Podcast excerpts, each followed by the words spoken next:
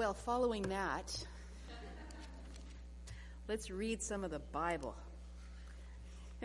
Our scripture reading today is John 4, verses 1 through 26, and it's the story of the woman of Samaria.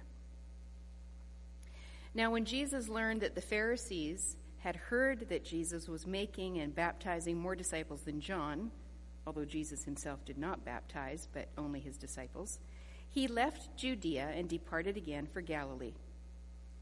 And he had to pass through Samaria, so he came to a, sound, a town of Samaria called Sychar, near the field that Jacob had given to his son Joseph. Joseph's well was there, so Jesus, wearied as he was from his journey, was sitting beside the well, and it was about the sixth hour. A woman from Samaria came to draw water, and Jesus said to her, Give me a drink. For his disciples had gone away into the city to buy food. The Samaritan woman said to him, How is it that you, a Jew, ask for a drink from me, a woman of Samaria? For Jews had no dealings with Samaritans. And Jesus answered her, If you knew the gift of God, and who it is that is saying to you, Give me a drink, you would have asked him, and he would have given you living water. And the woman said to him, Sir, you have nothing to draw water with, and the well is deep. Where do you get that living water? Are you greater than our father Jacob? He gave us the well and drank from it himself, as did his sons and his livestock. And Jesus said to her, Everyone who drinks of this water will be thirsty again, but whoever drinks of the water that I will give them will never be thirsty again. The water I will give them will become in him a spring of water welling up to eternal life. And the woman said to him, Sir, give me this water so that I will not be thirsty or have to come here to draw water. Jesus said to her, Go, call your husband and come here. And the woman answered him, I have no husband. And Jesus said to her, You are right in saying, I have no husband, for you have had five husbands, and the one you now have is not your husband. What you've said is true. And the woman said to him, Sir, I perceive you're a prophet. Our fathers worshipped on this mountain, but you say that in Jerusalem is the place where people ought to worship. And Jesus said to her, Woman, believe me, the hour is coming when neither on this mountain nor in Jerusalem will you worship the Father. You worship what you do not know. We worship what we know, for salvation is from the Jews. But the hour is coming and is now here when the true worshippers will worship the Father in spirit and truth, for the Father is seeking such people to worship him. God is spirit, and those who worship him must worship in spirit and truth. And the woman said to him, I know that Messiah is coming he who is called Christ. And when he comes, he will tell us all things. And Jesus said to her, I who speak to you am he. This is the word of the Lord.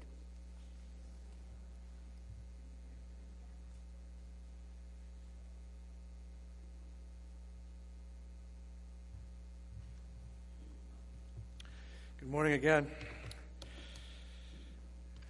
Our faith in this world particularly in the culture in the West in our time, can it can be tempting to have kind of a negative view often of, of the world, particularly. Like we're a beleaguered minority, and most people out there don't uh, believe what we do or aren't interested. And it can get negative pretty quickly. I told some, some amongst us that, uh, well, it's 12 days ago now, Jen and I were watching the news, uh, CBC National News, it was two days after the uh, van attack in Toronto when, when uh, a number of people were killed. And uh, the news was tragic and terrible. People can say, you know, I don't watch the news because it's nothing but bad news. But what was interesting about the newscast as we watch it was, watched it was how encouraging and heartwarming and wonderful it was. Uh, I'm going to show you, you get to watch two video clips in the sermon, so that's good. Uh, and I'm going to show you one in just a moment. What's not in this clip, a couple days later, because they have the site there, you know, where they put photos and you write things down and you, the, the memorial site. There's actually a couple of them there. One where the attack kind of began and one where the van ended up.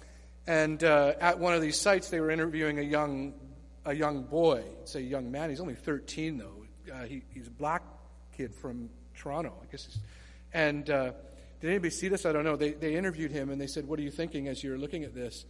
And he was so soft spoken and so, uh, just was so beautiful. And that's what he said. They said, What do you think of this? And he said, and he's looking at the flowers and he said, It's so beautiful. He was almost like a poet the way that he spoke. I tried to find the clip, I couldn't. Um, but he was so humanizing. He spoke of the tragedy and the loss and how terrible it is that those people lost their lives. But he said there is something really beautiful about what's happening here, and I'm really privileged to get to be here. It was astounding. I want to play you this little two and a half minute um, news clip. This was from the uh, newscast that I'm talking about. And obviously, what, what I'm asking you to look for is the kind of multicultural, multi faith aspect, because today we're talking about arguing Christianly outside of our faith.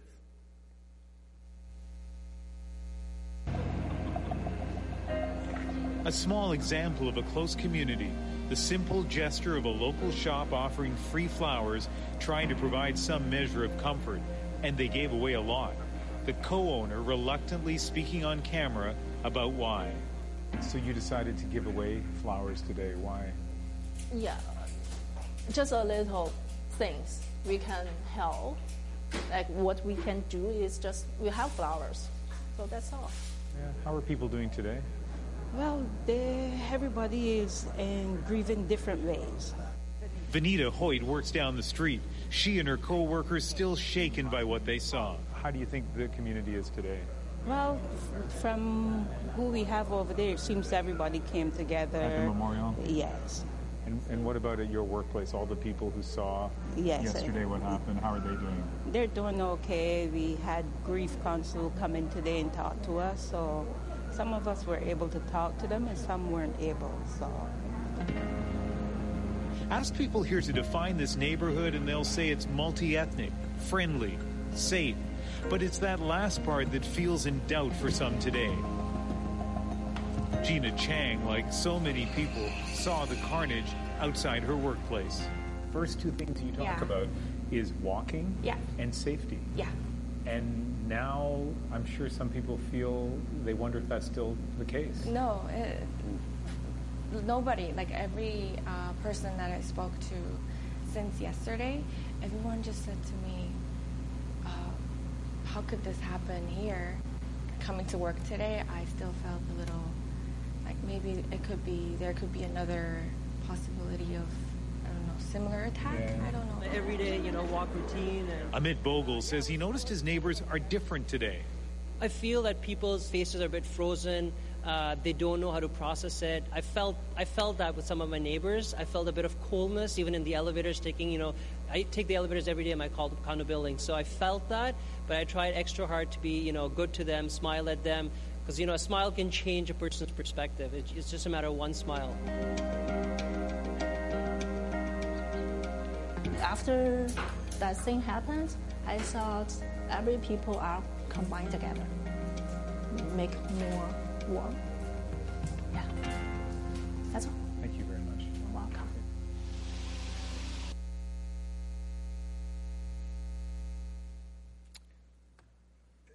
She said, after that thing happened, I, I felt that everybody was combined together.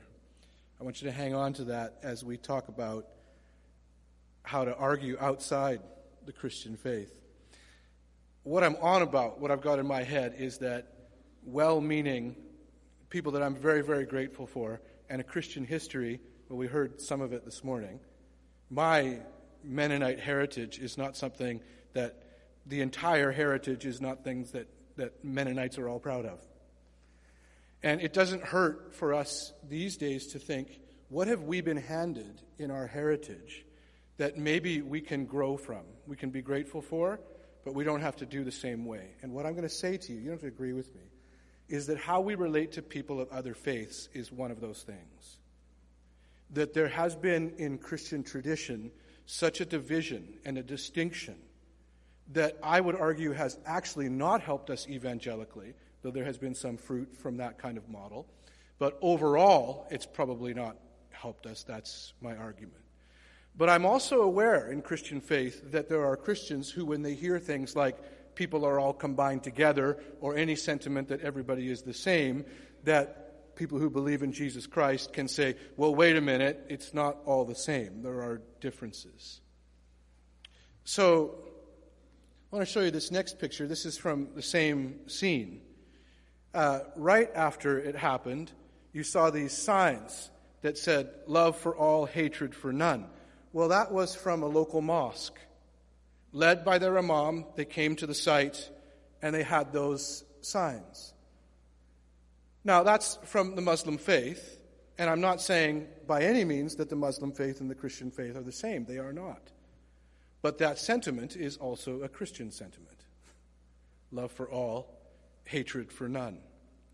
As you mix in this community, you're not going to get around in North Vancouver without mixing with people who don't believe what you believe. Many have other faiths, and many, possibly the majority, would indicate that they really don't have any religious faith. I'm grouping the two together in saying, how do we relate to people, and how do we argue Christianly outside of the faith? We're going to do a tasting room theology in the not too distant future. I'm the working title I have in my head is These Are the People in Your Neighborhood. So now you got the song in your head now? In your neighborhood, in your neighborhood. That'll keep you awake during the sermon. Um, and we want to do it at a Persian bakery and hear from somebody who doesn't share our faith about what it's like to live in this community.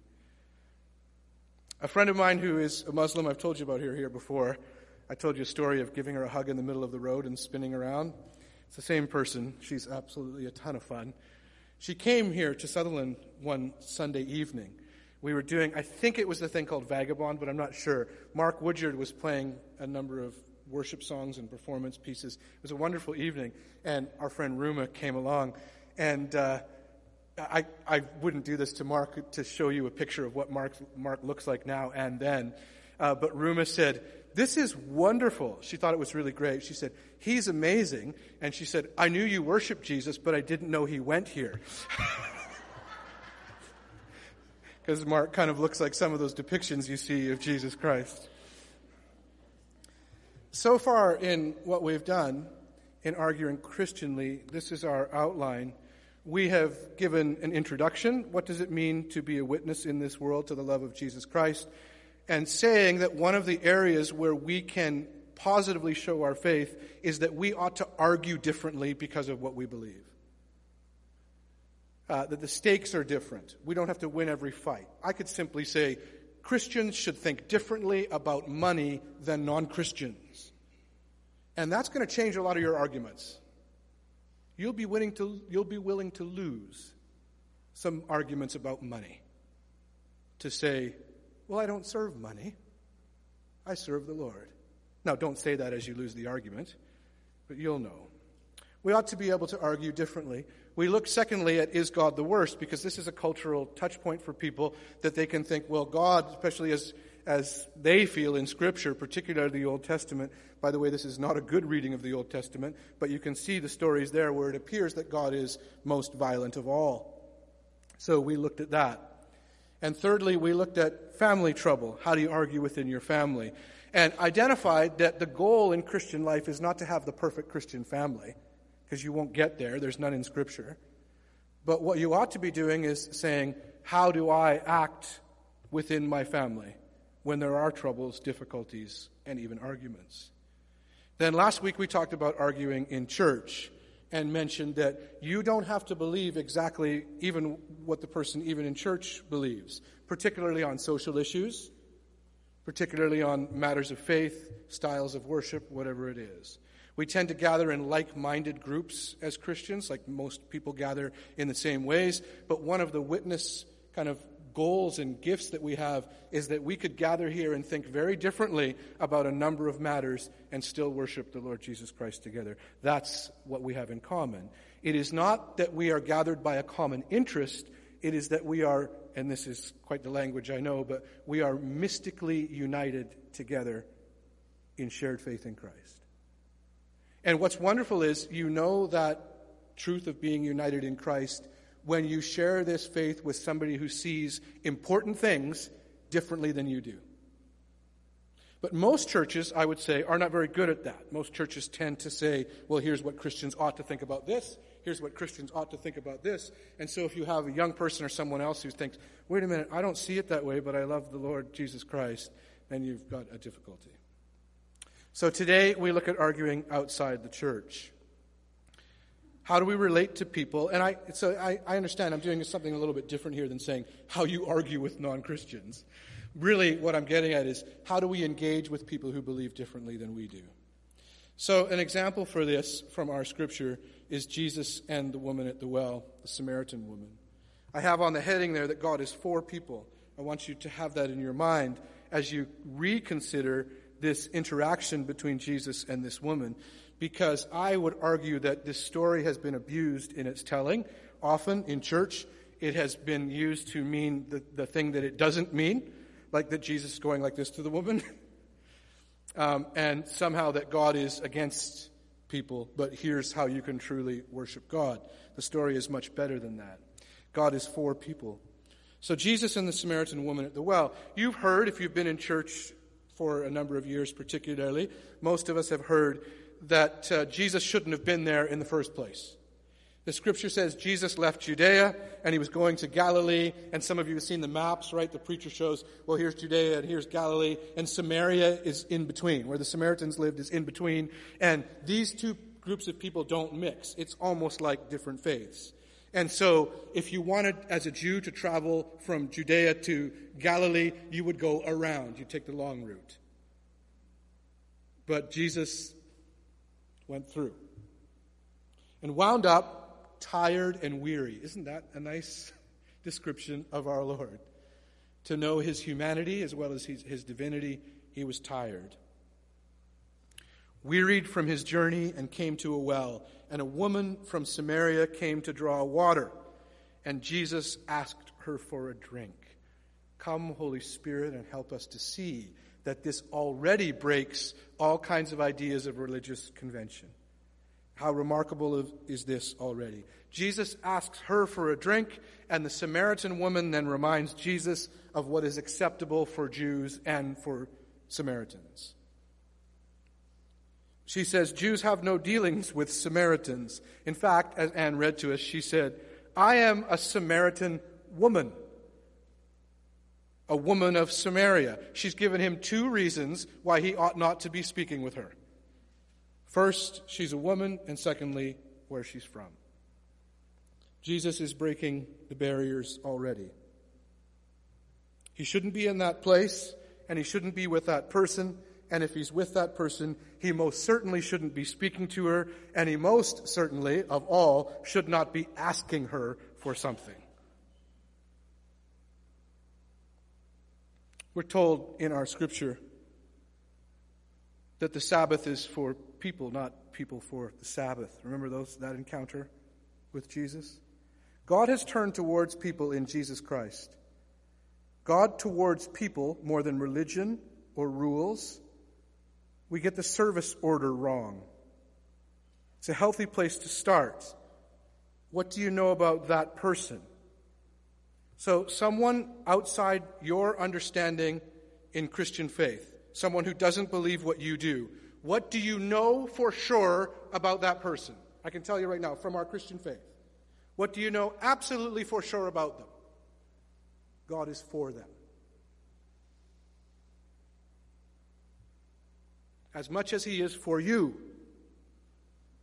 Now, you could start instead with the divisions.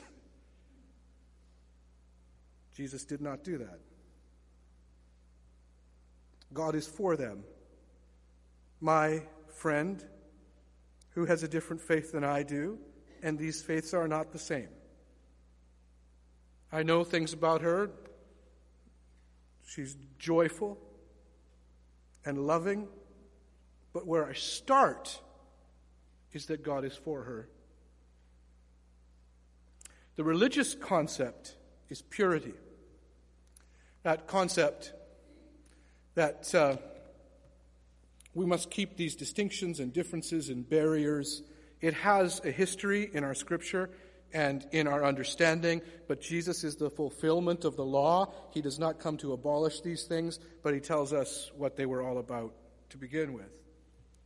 I'm asking you to make a fairly major, potentially a fairly major shift in your life.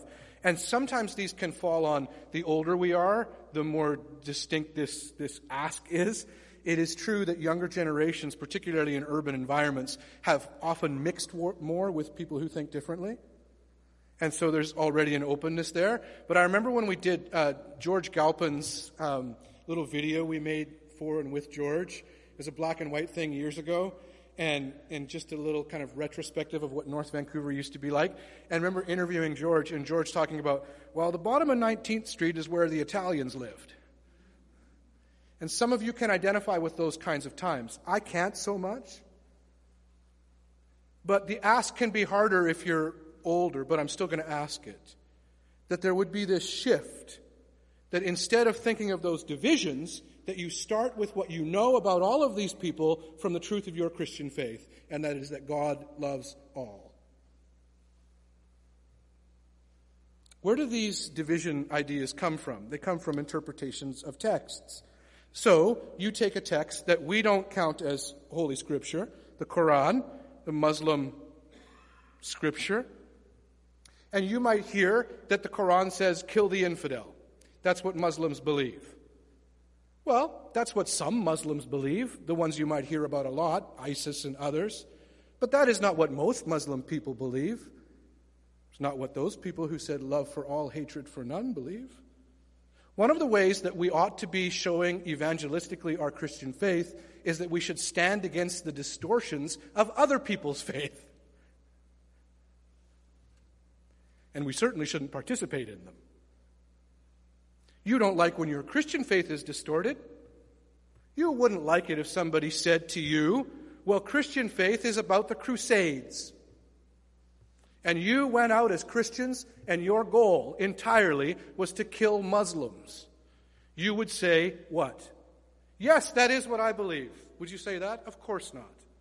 You would say that is not what I believe at all. But people could take from your scripture things and twist them to mean that, to support those kinds of things. You ought not to participate in the same kind of distortion of other faiths. But this comes from, in our own faith and in other people's faith, this pull sometimes to think of the person as the other, to see what is entirely different about them and to make this, this is a really terrible leap, that God is with me but not them. Jesus Christ is confronted in this encounter. This woman says, I am a woman from Samaria. This doesn't happen. And most good religious people of the day and up to our day would side with her warning, not with his action. The unfortunate assumption can be that God has to do with me, but not them. Have you ever thought that way? That God is with you, but God is not with others? Small ways. It gets psychotic, like Jan Matthias thinking that he hears the voice of God more than anybody else. But it becomes a bit of a challenge when we think, well, how do we do the same kind of thing? That God can speak to me, but not so much to you. Going back to Jesus, how did he interact with people of other faiths?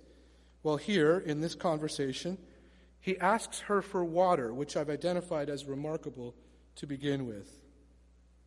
And she says, You shouldn't be asking me for water. And he says, If you knew the gift of God, you would be asking for living water. Everyone who drinks of this water will never go thirsty again. In fact, they will have from within them living water to eternal and abundant life. And she says, I'd like some water like that. And he says, Go get your husband. He plays back to the divisions. It's interesting here. She says, I have no husband. This is where I think some of the scripture has been abused. True, he says, you've had five husbands, and the man you have now is not your husband. Now, how do you hear that? How has it been taught to you? He calls out her sin, right? Why do you think that that's what it means? Why do you go right away to he calls out her sin? Did somebody tell you that? He's not calling out her sin. He's calling out her longing. Right. He, what has he just been talking about? You thirst in your life. How is the thirst most demonstrated in this woman's life? By these relationships over time. You're right.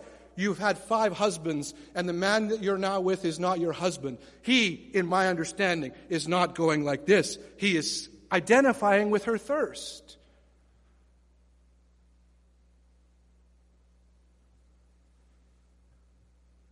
Also, to, eh, to give evidence to that, we don't know any of the circumstances of these five marriages. In that day, we do know one thing the woman was considered to be property of the man. And all the man needed to do was give a certificate and say, You're done now, I'm done with you. And that would cast her into all kinds of social problems. Maybe this woman was victimized by multiple people. But somebody told you he's calling out her sin. It makes much more sense in this text to understand that he is calling out her longing, her thirst. I understand. He's not saying it's not sin, it's just potentially not what he's talking about at all. He certainly, we know for sure, because of the rest of the story, that he talks about the longing of the human heart, thirst. The rest of the story does not teach about sin but somebody told you that that's what it's about. And then the metaphor, living water. So, can you see what he's done? You thirst. You thirst. I see this in your life. And with this living water, you will never thirst again. When I see love for all and hatred for none, what do I think of? Well, because I'm a Christian, I think of Jesus. We so often thought of, have thought of division Christian and non Christian, believer and non believer, with the emphasis on human choice, action, and belief. Our first place of emphasis ought to be on the goodness of God. The difference of religion in this encounter, emphasized mostly in verses 19 through 26. She's trying to make a religious sense of the scene. When he talks to her about the husbands, she says, You must be a prophet, right? Like any of us would do. And then she tries to place him the Jew, the Samaritan kind of division. We worship in this place, you in that place. She's trying to religiously figure things out. And he basically talks about, or he says, the hour is coming when true worshipers will worship the Father in spirit and in truth. He, mentioned also, he does mention also that salvation comes from the Jews. And in verse 23, he says, The Father is seeking such people to worship him, those who will worship in spirit and in truth. He identifies himself in the end as the living water. This is not, this is the furthest thing from saying all religions are the same. He is making the claim that he is the Messiah. This is Christian. But he is also saying that people have this heart seeking, and God is looking for people to worship him. The seeking heart of God all over the world for us. So now I'm going to show you something that will, some of you will think this is so wonderful and heartwarming, and others of you this might upset. Okay? Ready? I'll tell you what side I'm on. I think it's wonderful and heartwarming. So now you can be upset at me if you don't like it. All right. This is the Pope in conversation with a young child recently. Did you see this or hear about it? So this little boy goes to ask the Pope a question, and uh, you'll see it subtitled and they edit out some, like he talks to the Pope for longer than they show here. But here we go.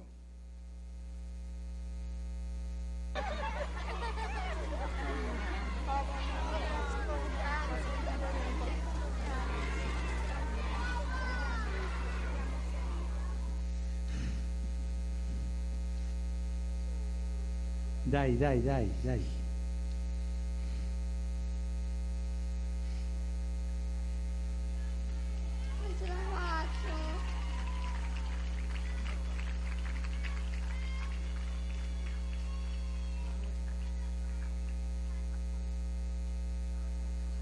Vieni, vieni, vieni da me, Emanuele.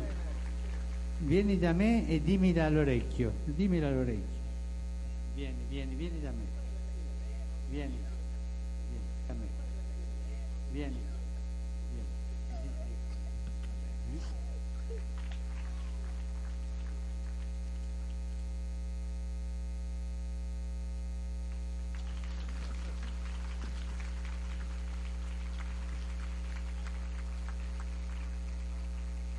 Poco tempo fa è, mancato, viene a, a, è venuto a mancare mio papà. Lui era ateo, ma ci ha fatto battezzare a tutti e quattro figli. E era un uomo bravo. È in cielo papà? Non era credente, ma ha fatto battezzare i figli aveva il cuore buono. Chi dice che va in cielo è Dio. Ma com'è il cuore di Dio davanti a un papà così? Com'è? cosa vi, vi sembra a voi? Un cuore di papà. Dio ha un cuore di papà. E davanti a un papà, non credente, è stato capace di battezzare i figli, voi pensate che Dio sarebbe capace di lasciarlo lontano da te? Pensate quello? Ma forte, con coraggio. Dio abbandona i suoi figli. Dio abbandona i suoi figli quando sono bravi. Ecco, Emanuele, questa è la risposta. Dio sicuramente era fiero di tuo papà, perché è più facile, essendo credente, battezzare i figli che essendo non credente battezzare. E sicuramente a Dio questo è piaciuto tanto. Parla con tuo papà, prega tuo papà.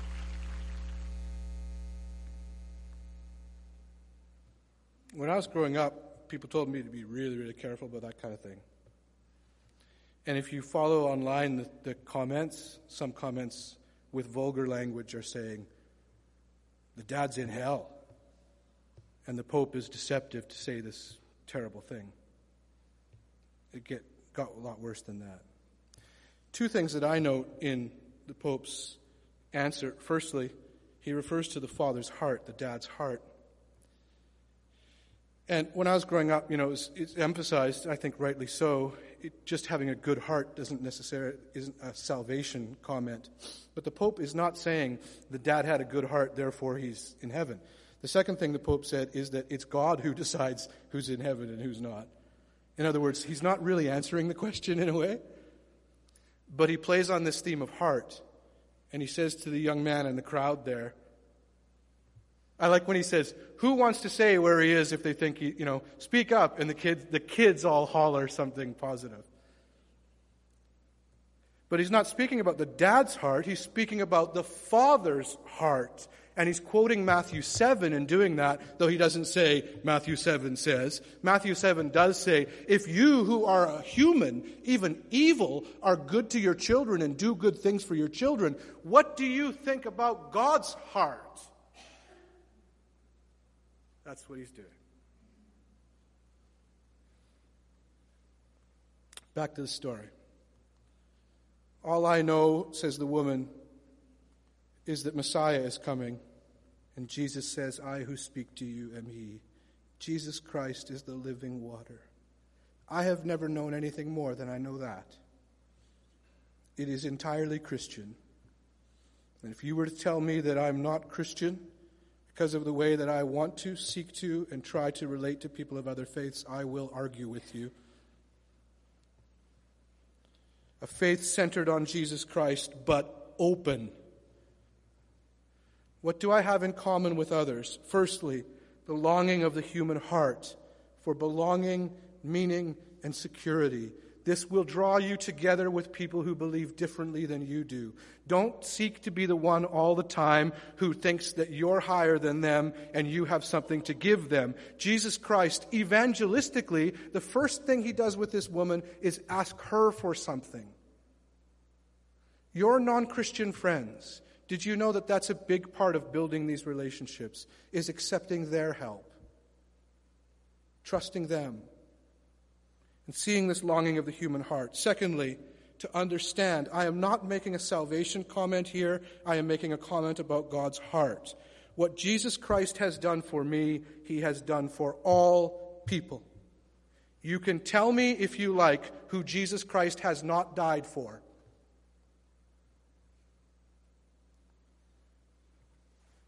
So, to conclude, arguing outside the faith, engaging with people outside the faith. Firstly, start with theology, not anthropology. That's my academic, way of saying start with, start with God.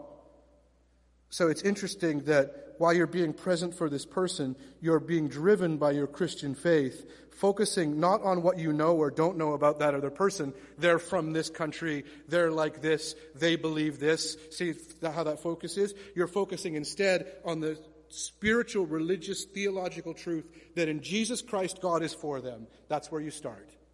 I remember serving in San Francisco, Haight Ashbury. This is what, 1999, taking a group of people down. Aaron, were you there? Not that year? What's that? Oh, oh, Robin was. Ah, okay, good. Anyway, we served, yeah, I, I, we had one of the best Robin stories ever from there. But anyway, another time. We served at Haight Ashbury, which was the corner where, um, like, the whole hippie things and all the kind of crazy stuff. And there were people there who clearly still thought that it was 1967 or something.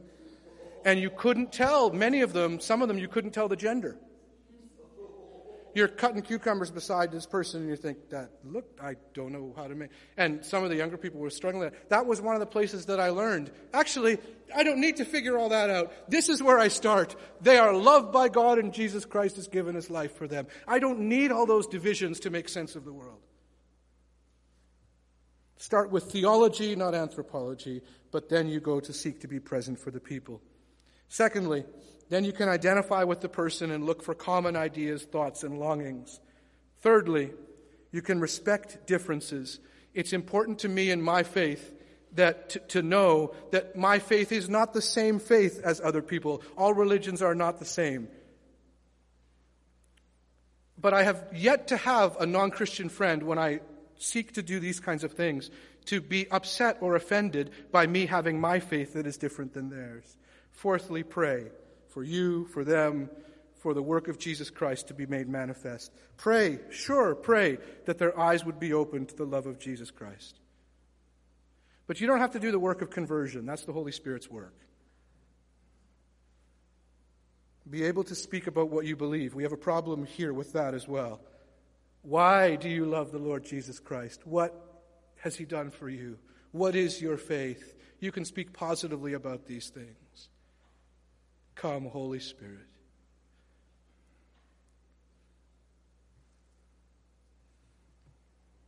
The woman says, she starts being an evangelist. Come and meet the man who told me everything I've ever done. and people are coming to faith. I think maybe we need some renewal in how we relate. You don't have to be anything less than Christian. But you can be present much more than we have been. I mean, not as a strategy, but as witness and mission. There might be some of you who simply don't know non, enough non Christian people. Build some relationships. Let's pray together. Come, Holy Spirit, and guide us in this thought and conversation this time. Open our eyes. We know we've just talked about something where people would see things differently. But help us, Heavenly Father, to show the love of Jesus Christ and to be driven by that. And help us to know salvation in you. And we pray, we do pray, that many others would come to know, Lord Jesus Christ, of your love. We thank you in your name. Amen.